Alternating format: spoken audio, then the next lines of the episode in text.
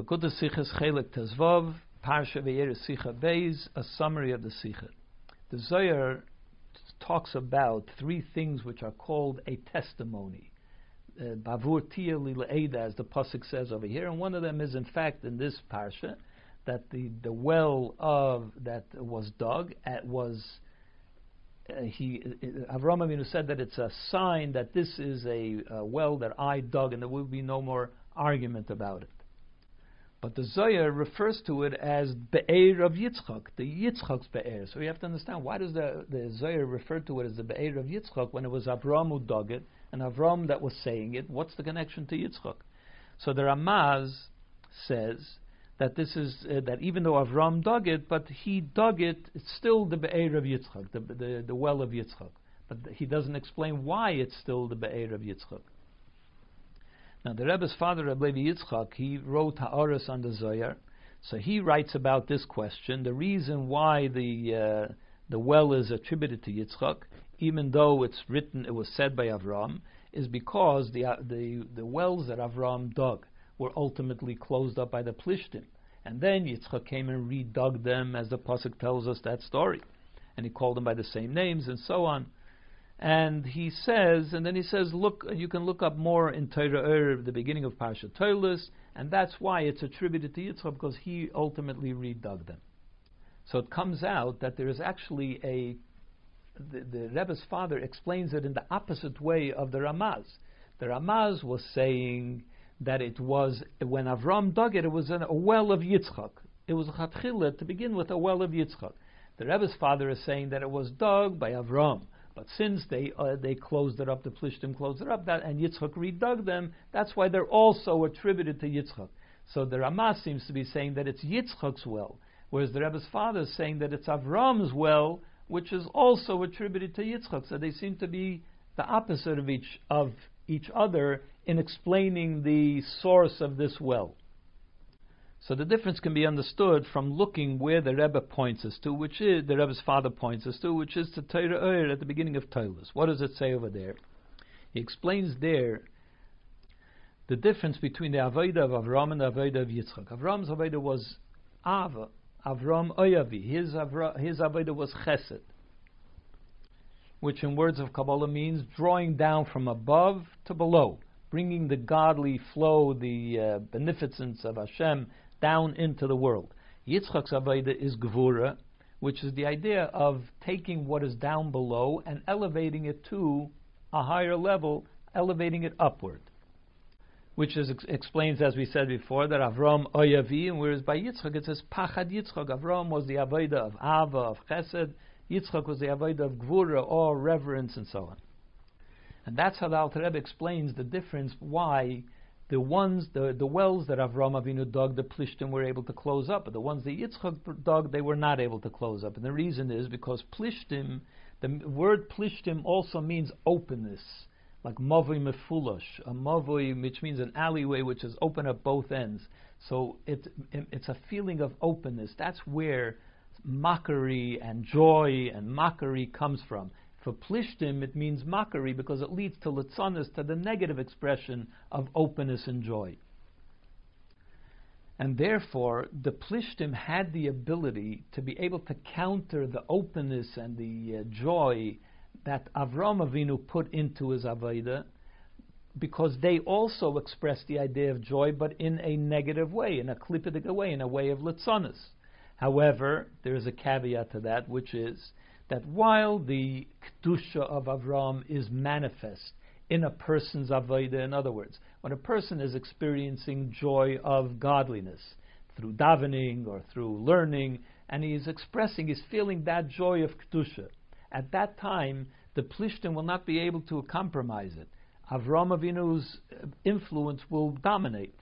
However, Achre Mois Avram, when what does the pasuk say? After Avram died, that's when the Plishtim came along and they closed it up, which means after the direct feeling of Avram of Kedusha is felt through davening or learning or through the Avodah that a Yid has, and that recedes, and now what's left is only a feeling of openness and joy, then they can also bring their um, feeling of joy, which is litzanis and so on, to bear on this yid, on this yid, and therefore can fall into negative, um, negative activity, negative behavior as a result of the joy.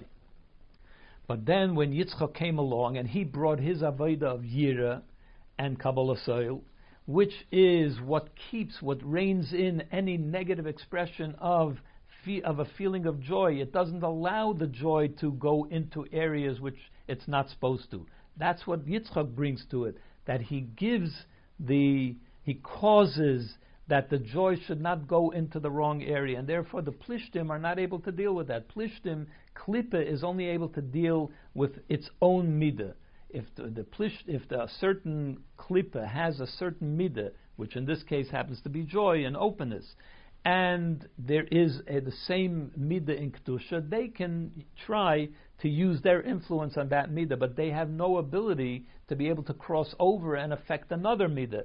Therefore, once Yitzchak applied the, the midah of gvura, of Kabbalas Oil and, and uh, Bittul and so on, they had no ability to close it up anymore, to draw the, the uh, feeling of joy into other areas, and therefore it continued in the way of Kedusha once Yitzchak did what he did, did his Avodah on those same wells. To explain it a little bit better, the idea of Ava brings with it a feeling of self, of self. Yesh Misha Oyev. As is said, that there is one who loves, which can also be read as, in order to express love, there is the feeling of Yesh. You love. You have this feeling of, of closeness to the object of your love. Whereas Yira means you see the distance between yourself and the object of your reverence, of your awe and reverence. So therefore, that brings out a feeling of bittul by you, rather than a feeling of yeshus. And therefore, yeshus ava is able to you're able to express it in negative ways as well. Whereas by yira and kabbalas oil and and bittul, it doesn't allow for it to flow into negative areas as well. And that's why Yitzchak's imprint on the Be'eris is what gave it continuity. And therefore, the Rebbe's father explains it as even though Yitzchak brought his Avodah to bear on the wells that Avram Avinu dug, and that's what gave it, that's what protected it, and didn't allow it to flow into the area of the Plishtim, to go into their territory. But ultimately, it was still Avram Avinu's Be'er. It was still the Avodah of Simcha. Only Yitzchak allowed the simcha only to go where it should be, which is into kedusha, didn't allow it to flow outward into negative places. But ultimately, it's still Avram Avinu's uh, well. That's why the Rebbe's father attributes it to Avram Avinu. The Ramaz looks at it from a more organic place. He says that the very concept of digging wells is to begin with an Avodah of Yitzchak, because a well means that rather than bring water from somewhere, you're in a place which is there is no water. All you see is earth, as far as the eye can see. So what do you, there's one way is bring water from somewhere else, and that would be chesed, draw down from somewhere where there is water. Another pl- way is dig down into the earth. Keep digging until you find the source of water in this place itself.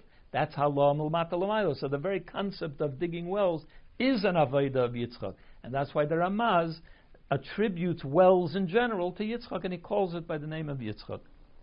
And the Rebbe brings out another point that since in the Zohar that we talk that we're talking about over here, what does it say? It's not talking about the well per se. It's talking about the fact that the well is an edus, is a testimony that this belongs to Avram. In other words, that we're looking at the well not as the well itself, but the fact that it is a testimony, an edus means somebody who is Makayim, somebody that gives uh, veracity, gives truth. That if somebody challenges it, it he does the, the, witness doesn't allow the challenge. He says, "No, the truth is that it's so." So, in other words, when we're looking at this particular well, we're looking at the kiyum of it rather than of what its origin is. And what's the kiyum of the well? The kiyum of the well is indeed Yitzchak. He's the one that gives it continuity, and that's why, in this case, the Zohar refers to it as the Be'er of Yitzchak, and that's how the Ramaz explains it.